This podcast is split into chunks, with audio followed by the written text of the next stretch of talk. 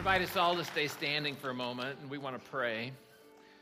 And God, as we come before you today, the, the lyrics of that song, uh, they still resonate in my heart. As I look at our country, I look at the, the tumult that we've seen this week. I've looked, we've looked at the loss of life. And Lord, we just want to declare to you today, as your people, we need you. We need you. Lord, as we look at this conflict, we look at the racism, the injustice, we look at the anger and the hatred that is being displayed. We just ask, Father, that you would help us as your people as we declare a need in you, that you would help us to know how to respond that even though it, those things seem like they're far away, that each one of us, that we can influence our world. And then as our world is influenced, it can influence another piece of the world, which influences another piece of the world. And we do it in the name of Jesus. And Lord, as we look at what's happening, uh, as I've thought about this, that uh, what can we do? Well, as your word says, that we can weep with those who weep. And Lord, I pray that you would help us to have empathy for those who have lost loved ones and continue to lose loved ones to violence. That there are mothers and fathers and brothers and sisters, their children, grandparents who today, because of what we saw this week, are in deep grief, sadness, God. And Lord, I pray that you would sensitize our hearts to what's happening. That we wouldn't become calloused because it just seems like oh, there's another shooting, there's another, there's another, there's another. But inside we'd say, no, no. And we'd cry out again our need for you. And God, we ask you to move. We ask you to move for justice. We ask you to move that in a way that would bring a true love, a true acceptance for each other. And Lord, I pray that it would begin in each one of us individually here. And it's in Jesus' name we pray. Amen. Let me have a seat now. It's been a tough week, right? Some of the things we've seen, that we've witnessed, and it's not just this week, but it seems to be just a culmination of what has been happening. Uh, well, I'm just so glad that you're here today. Uh, we get to have communion here in a little bit. That's one of the thrills for me. But this is the end of our series that we've been in on uh, called Free Pursuing the Grace Life as we've gone through the book, the New Testament book of Galatians. And uh, uh, I hope that you've seen in this, just as I've learned in this, that wow, what a pivotal letter Paul wrote. And, and I've been surprised at the depth uh, of this, but also I've been surprised at the impact in my life uh, as I've gone through this study and have learned so much more about grace, so much more about legalism, so much more about where I uh, want to pursue more the grace life, uh, about being made right with God because of Jesus, and that when God looks at me, he sees. I've just learned so much in this series, uh, and I pray that you have as well as we've gone through it. And I've either been able to speak or listen to every message that was done. I know that many of you, have schedules that don't allow you to do that, but just encourage you that you can go back online anytime you miss. And they're all archived, and you can watch the full service or just the message, whatever you want to do. Uh, uh, and I just encourage you to do that in case you've missed some of these. Uh, but Paul is writing to a group of Christians, he's writing to a church. Uh, and a region of uh, what's called Galatia and that would be modern day Turkey today. And he's writing a letter. This is one of the hard things about this study is he's writing a letter of correction. So what that means is there have been times when that we've heard words of correction uh, from Paul and about what he would say about how you and I live this grace life. But specifically, he's writing to a group of people that he labels as the Judaizers. And the Judaizers were a group of Jews uh, who were struggling, okay? They had accepted the fact that Jesus was the Messiah and that they accepted the fact that they could be made right with God by believing in what Jesus had done for them on the cross. But they were just having this extremely difficult time. Uh, believing that they still didn't need to keep the ceremonial laws that they had kept all of their lives and that the nation had kept for centuries. And they were just struggling with this concept of do I no longer need to keep these laws? And they were being invited into this environment with everything was about Christ alone. So, what they were doing is they were coming behind Paul, okay? So, this is why he's writing a letter of correction. They were coming behind Paul and they were saying, Great, Paul is awesome. Paul just has it all wrong. And so, what you have to do, because Paul has it wrong, is that here's a list of rules, and we need to go back and we have to keep the Jewish regulations, the ceremonial rules, and especially circumcision. So they became known as the people of circumcision. And Paul was writing to correct their thinking, and basically, I'll just say this theology. And he wants it to be very clear. And what we've seen in this is that if you make anything other than Jesus, if you place anything else above Jesus as being needed to be accepted by God, then what you're saying is that what Jesus did is not enough. That's basically what you're saying. And instead of acceptance by God and approval by God through faith, what you're saying now is that it has to be by my works or my observances, or we've made it real clear, my religious acts in order to be acceptable. So, what we've seen is that what Paul is saying is that Jesus plus something equals nothing. So, anytime you add something to Jesus, it equals nothing, but Jesus plus nothing equals everything. Everything that life brings. And today we wrap up Paul's words, and what we're going to look at is the things that we can boast in, then we're going to have communion together. So I'm going to invite you first to grab your message notes. They look like this, and you can follow along. All the Bible verses will be here. Love to be able to see you take some notes today. While you're grabbing that, grab your connection card because you're going to need that in a little while as well. And your Bible, open it to Galatians chapter 6, okay? Galatians 6 and we're going to be jumping in with verse 11 today. And what I want to say is if you don't own a Bible, our church would love for you to have a Bible in your home that you can read on your own the words that God would say to you. So there's a bookshelf in the lobby, Bibles on there. You just take one. It's our gift to you today. Now, if you were here for the first week uh, of the series, you'll remember I started with a question. The question is Would you like to have more joy in your life? Would you like to have your joy renewed or restored? And I used a video clip to give us an example of what pure joy might look like. And it was of a grandma and her first video ride. I mean, uh, roller coaster ride. You remember this? How many of you were here that week? Several of you were here, many of you weren't. And so uh, on that week, it was an, it's just an amazing clip where she has her first roller coaster ride ever, and she gets to the end and she goes, Is my hair messed up?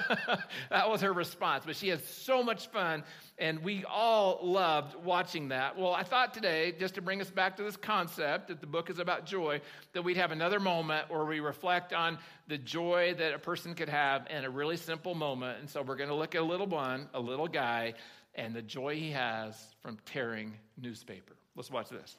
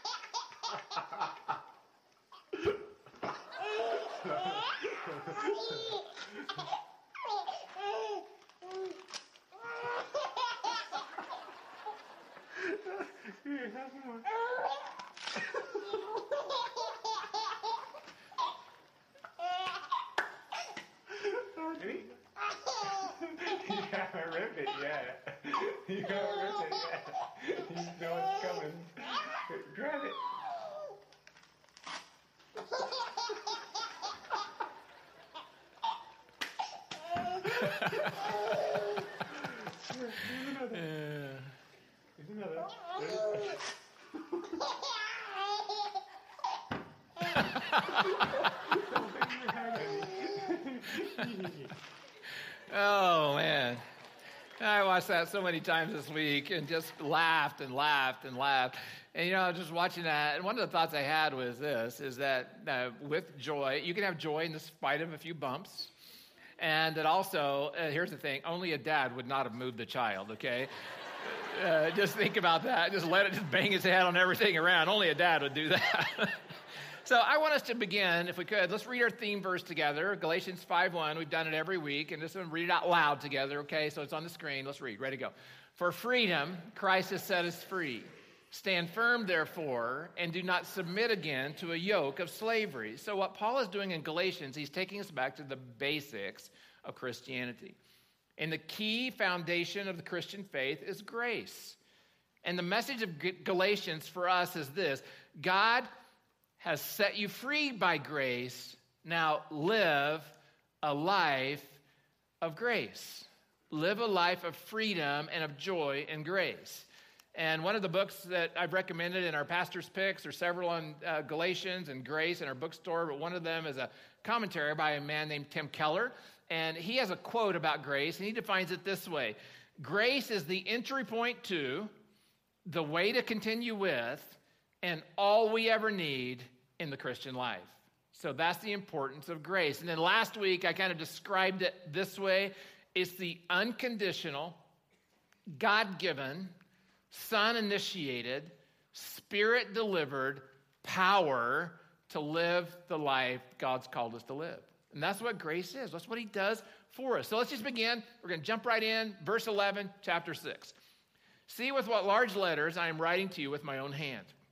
It is those who want to make a good showing in the flesh who would force you to be circumcised, and only in order that they may not be persecuted for the cross of Christ. For even those who are circumcised do not themselves keep the law, but they desire to have you circumcised that they may boast in your flesh. Not a pretty picture. But far be it from me to boast except in the cross of our Lord Jesus Christ, by which the world has, crucif- has been crucified to me and I to the world. For neither circumcision counts nor uncircumcision, but a new creation. And as for all those who walk by this rule, peace and mercy be upon them and upon the Israel of God. From now on, let no one cause me trouble for I bear on my body the marks of Jesus. The grace of our Lord Jesus Christ be with your spirit, brothers and sisters. Amen. So Paul begins with verse 11, and he begins this way See with what large letters I am writing to you, and he says with his own hands. So most of the letters that Paul wrote were, were um, transcribed, where they were, he had a scribe uh, who Paul would speak the words, and then the scribe would actually write them down, a secretary. And uh, at the, what happened is, is that uh, there were people that were coming behind Paul, like I said, who were trying to uh, undermine his authority and his teachings, and they were writing letters, and they were doing writing these letters in the name of Paul. And so one of the one of the ways that we could identify a letter as original from Paul is that he would write a portion of it and they knew what Paul's handwriting looked like and they could know it was from him. So that's one of the reasons that he wrote this. Another uh, thought people have about why he would say he wrote it with large letters is because, you know, Paul had a thorn in the flesh or a malady. We don't know if it was caused by, you know, his experience on the road to Damascus or not, but he had uh, more than likely had a eyesight problem. And so, because he had a hard time seeing, he, had, he actually wrote largely because that's the only way he could do it because he had a hard time seeing. But most people believe that the reason he said this and the reason he actually did this is that it's like this. Have you ever received an email where somebody used all caps? When somebody sends you an email with all caps, it feels like they're what? yelling or shouting. So that's what Paul is doing here. He's shouting. He has so much passion. He says, This is so important. I'm going to end my letter this way, and I don't want you to miss what I'm, ha- uh, what I'm about to say. And so, what I want to do is, I'm going to look at Paul's words today that he said, These are so important. This, I want, I'm so passionate about this. We're going to look at it under the concept of what do we boast in? And we're going to look at three crucial questions that we need to ask ourselves based upon these verses. And the first one is this you want to write it down. What is my core motivation? What are my core motives for boasting? What leads me to be a person who boasts, and what am I boasting in? So we have to remember that Paul has been refuting the belief that we can earn God's approval by what we do for God. So we earn his, the, the, refuting this, that we earn God's approval by what we do for him. And what he's doing, he's making it clear that we have God's approval by what God did for us through the cross, through Jesus. That we're, we looked at this in great depth for several weeks, that we made right with God by what Jesus did on the cross. God declares it that way. And then now we understand that God loves me unconditionally. God loves me infinitely, and that God demonstrated his love when that moment when he sent Jesus Christ to die for me in the cross. And when I understand that, now out of gratitude for that, with that understanding that he did for me what I couldn't do, now I'm motivated to live my life for him. So Paul is saying what these Judaizers are trying to get you to do, it sounds reasonable. It sounds logical. It even sounds holy. But if you follow them and the logic that they're using, that you will only end up miserable. And part of your misery will be your life spent boasting in what you did on your own. What you did on your own. So I want you to listen to what Paul is saying in these verses, verse 12 and 13. I want to go back and read those. It is those who want to make a good showing in the flesh. So this is the motive who would force you to be circumcised. So you be you, I want to make a good showing for what, you know, how I'm living, so I'm going to force you to be circumcised, and only in order that they may not be persecuted for the cross of Christ. So there was persecution coming for those who were believing in the cross. For even those who are circumcised do not themselves keep the law. Notice that. We're going to talk about that in a minute. But they desire you to be circumcised that they may boast in your flesh. They're saying, You be circumcised because I, I can't keep the law and if you're circumcised, I feel better about myself and I can boast in that. So that's basically what they're saying here. He's describing, he's identifying these Judaizers who just basically their whole desire was to make a good showing in the flesh by their outward behavior or appearance. And the underlying motive is this wanting to make a good impression on others. Wanting to make a good impression on others. So they were all about the way they looked so that they could win the praise of their specific subgroup or the you know the club that they were in getting kudos from other people who are like you basically. So folks i just you know i read this and i'm just in dismay that this could have been their thinking but then at the same time at some level i believe we're all guilty of this at some level. Now, how do i know? How do i know? Because i continually find myself fighting the battle with my motives. Am I doing this for the approval of others? Or am I doing this for the approval of God out of gratitude for what He's done? And I had this experience this morning. This morning, I'm laying in bed and I have all the windows open in uh, our house, and it's like only 51 degrees. It's beautiful. I have the fan still, the ceiling fan still going. I'm laying there in bed and under the covers because it was just that way, and sound asleep. And all of a sudden, I heard Kim's alarm going off. And so, as her alarm's going off, I'm in alarm. Because what I realized is if her alarm's going off, I've missed mine. and truth is that somehow I, I have no idea how this happened. I set my alarm for the wrong time. And so instead of setting it for four o'clock, I'd set it for eight o'clock. I don't know how that works, but I'd set it for eight o'clock. So her alarm's going off. I knew I was in big trouble. And so my first thought was to have alarm because it, my schedule is uh, her alarm went off at 5:30. And so my schedule is from I get up at 4. From 4 to 5:30 is when I spend the final moments on my message where I come before God, I pray, I fine tune, I get it inside so I can really own it. And so I now am in panic mode because I'm not going to get that hour and a half. And I'll just be really honest. My first thought was, I'm not going to do very well today. And my first thought was, after that, because I'm not had my time to give to this, are they going to like it? Are they going to like me? Honestly, that was my first thought as I'm, I'm just laying there in bed as I'm getting up. And so we all struggle with this. We all struggle with this thing am I going to be able to have the approval of others? And so just it's in all of us. And so the motive that we want to have instead of am I going to be able to please others is the motive is how can I be a blessing to others and trust him based on what he's given me to be able to be used by him for his glory and not for mine, basically. That's the motive. And he wants his readers to know, hey, guess what? Legalism does not work. Because he said, even those who are circumcised, they do not keep the law. He's talking about right here the deep, dark secrets of legalistic religion. And I'll just say it this way legalism does not work. Keeping rules does not keep you from envying. Keeping rules does not keep you from thinking greedy thoughts. Keeping rules does not make you more loving. It doesn't make you more generous. It doesn't keep you from lusting. It doesn't keep you from waking up and being afraid of whether people are going to approve of your talk or not. Keeping rules doesn't do that. It really, keeping rules does not change you on the inside. And I just want you to hear me on this. You will never have consistent external change and transformation without an inner change being accomplished by the grace of God in your life. If your motivation is to gain the approval of God and others, you will end up full of anger and you will end up hating yourself because of your own hypocrisy. And that was what's happening with these Judaizers.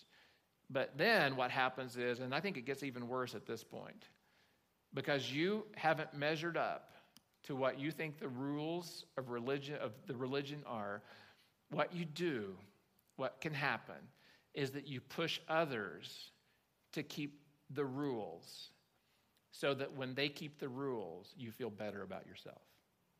That's the danger of religion. You push others to keep the rules so that when they keep the rules, you'll feel better about your own failures. And that's what's happening as Paul's writing, and that was the motive. So here is the solution, and here it is I will not boast in human achievement. I will not boast in human achievement. And with that word boast, the way I've used it there is talking about getting attention for myself by my achievement. So that's, not, that's the kind of boasting we don't want to do, the kind of boasting that brings attention to myself for my own achievement. So that's not, so then what we want to do is go to the next level. So that's the second question is this What is my core obsession? What is my core obsession? Or I would just say, you could say it another way what is my core confidence or my core security? My obsession, my confidence, or my security? And this is what he says in verse 14 Far be it from me to boast except in the cross of our Lord Jesus Christ, by which the world has been crucified to me and I to the world. Now, it's very difficult to translate this into English uh, from the Greek and really get the full forcefulness of exactly what Paul's saying here. But if we could, it would be something like this It would be, May I never, never, ever, ever, in any way, under any circumstance, at any time whatsoever, ever, never, never boast in anything except the cross. That's how strongly he's saying this. Nothing except the cross. Now, you have to understand that as he wrote this, this was radical because the cross in Jesus' day and Paul's day, it was not accepted as jewelry to be worn around your neck or to be tattooed on your body in some way or for me to be worn on my wrist. This, you didn't do that. The cross was an instrument of death, an instrument of shame. In fact, Romans, the, the in Roman government would not allow their own citizens to be crucified on a cross.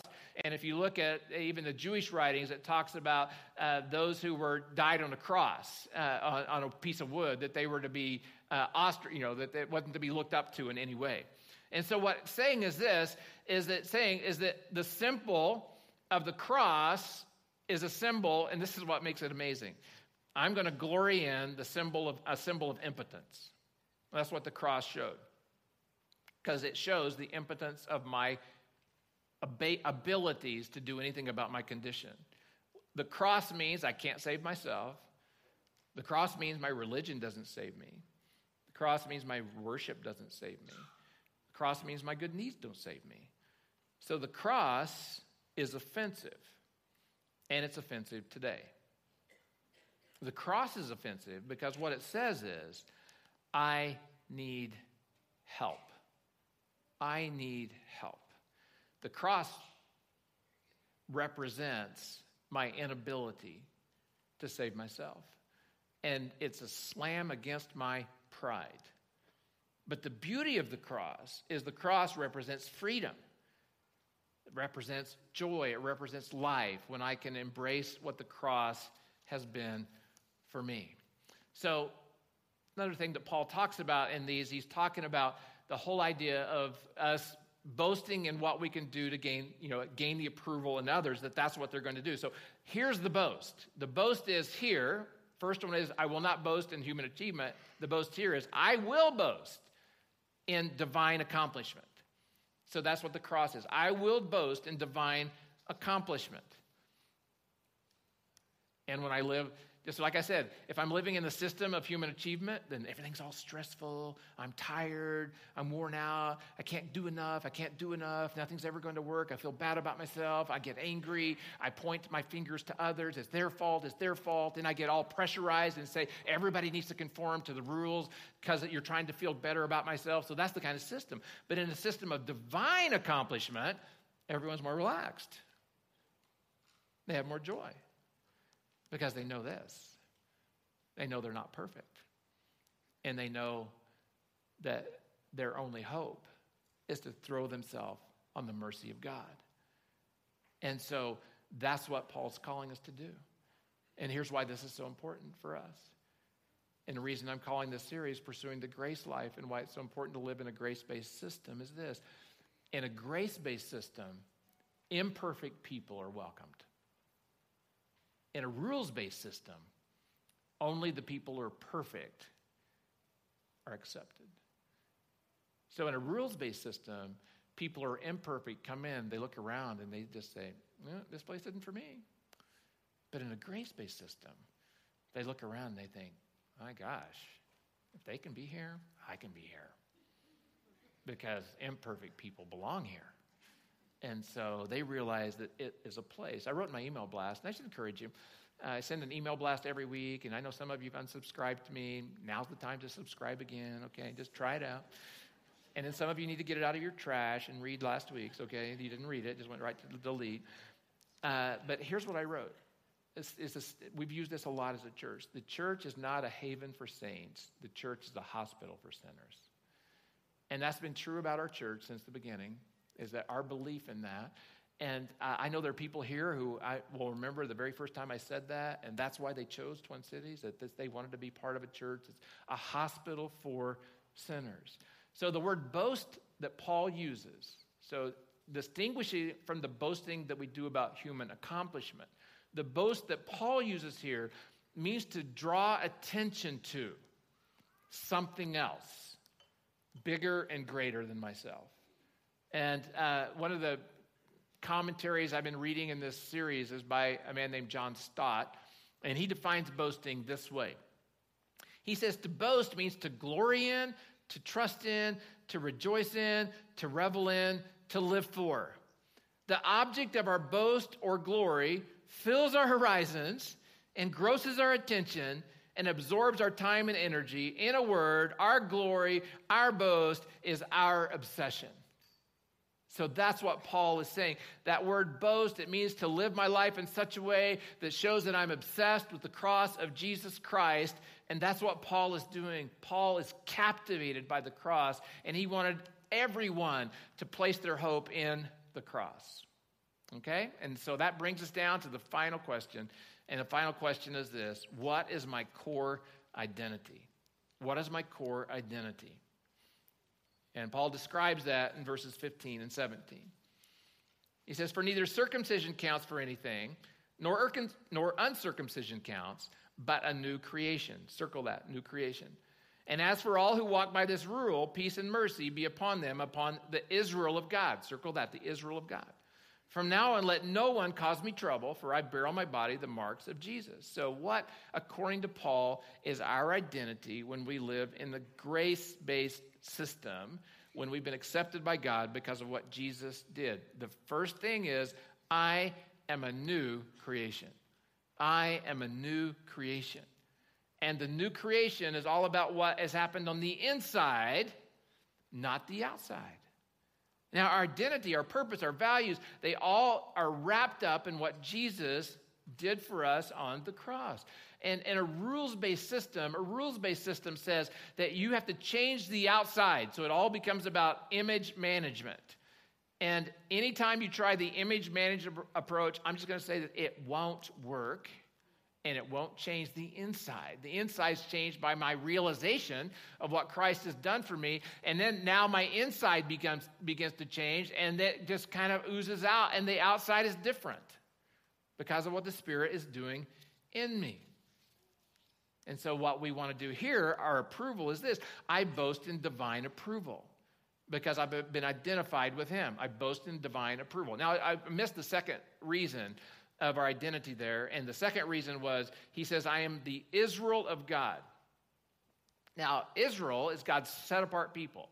And so uh, they would see themselves as being special what God has done here through the cross, and this is what Paul was teaching and what he was bringing to the people outside of the Israeli, Israeli faith, is he was saying that you are now becoming to collectively the chosen people of God. And so now, when I am yes in Jesus, I am part of the chosen people of God. And as we looked at in depth in the, in um, the message we did on adoption, that now I am his a son or daughter of the Most High God, I am part of the family of God. That's what that phrase, the Israel of God, means. I'm part of the family of God. And therefore, because I have a new identity, because of what he's doing, and because I'm now part of a new family, that I will boast in the divine approval I have from him. I'm going to make it my constant boast that I can boast in the fact that what Jesus did on the cross made it possible for me to be in relationship with God for me to know grace, for me to live the grace life, for me to influence my world out of the joy that I'm experiencing because of what Jesus has done for me. And that brings us to the point where we're going to have communion together, where we're going to experience what Jesus did for us on the cross. And so, what I want to ask is um, that we're going to have a time of prayer. I'm going to ask our ushers to go and move into place and for them to get ready in their spots uh, to service. And then what I want to do is lead us in a prayer, a time of prayer.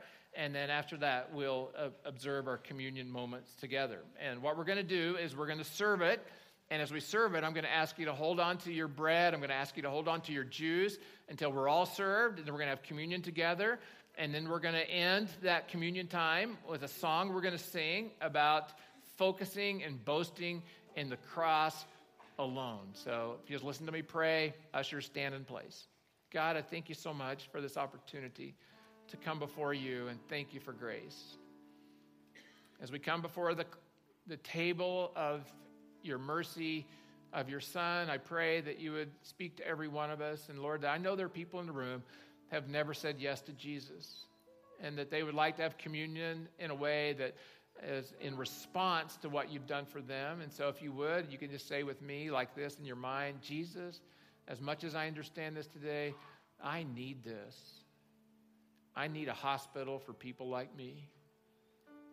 I need to be healed. I need to be made whole. And so, Jesus, I would receive what you've done for me. I admit I'm broken. I admit I've sinned. And I now humble myself and come to the cross to receive through you what I could never do on my own, and that is acceptance and forgiveness by a holy God. And Jesus, I pray now, and this would be all over the, the prayer for all of us, is that we would live life consistent with grace. Live life consistent with the fact that we've been redeemed and the joy that we know in our hearts because of what you've done for us. It's in your name we pray. Amen. So, ushers are going to serve now. And then at the end of that, we'll have our communion moment together.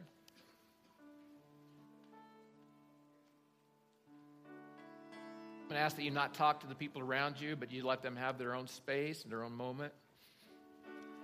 We have a verse on the screen that you'll be able to look at if you want some ways to meditate in the time we have together.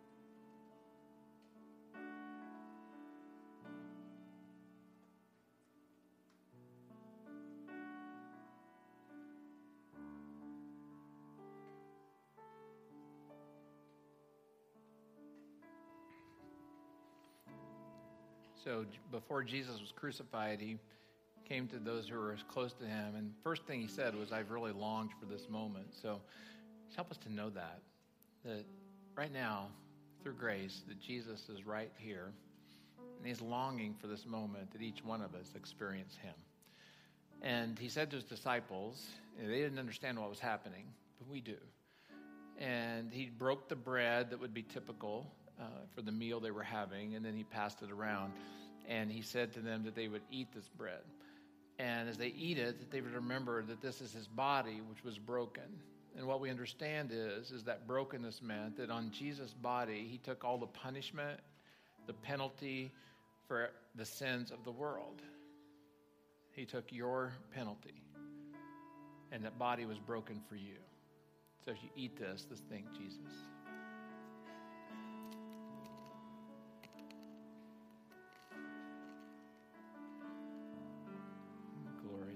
Jesus.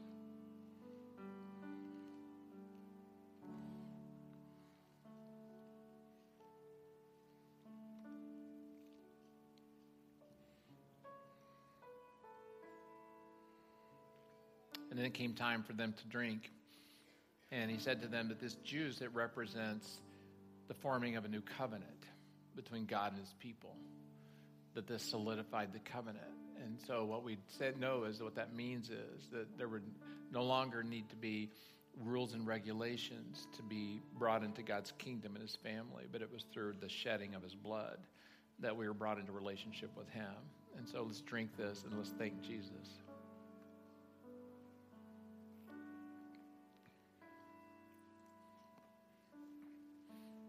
as we come to the cross and we look at it and we think about it, we just want to just end this moment by joining in with Brian and our team as we sing together uh, When I Survey the Wondrous Cross, and I place my boast only in it.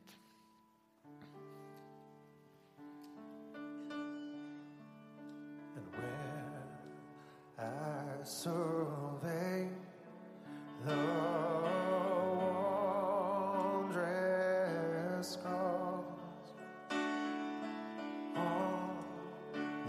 which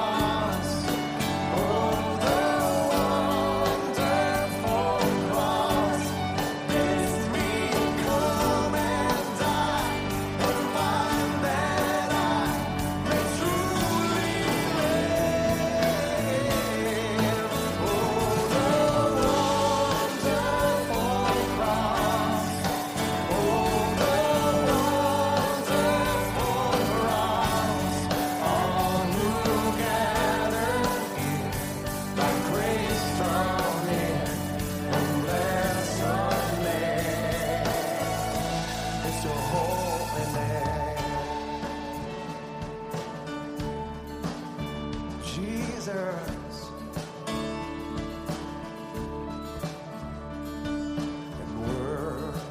the whole realm of.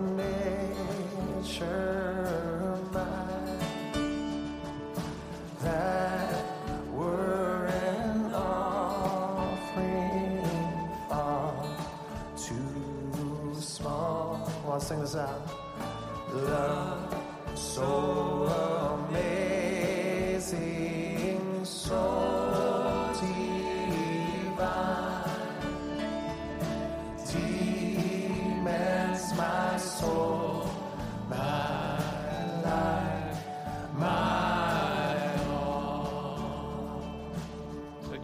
Thank you that you went to the cross for us, and we stand in awe, stand in awe of what you did. And that we would say to you today, we boast in you. We boast in your cross. We glory. It fills the horizons with wonder. It fills our hearts. It changes us. We thank you now. Let us live as people of grace. It's in your name we pray. Amen.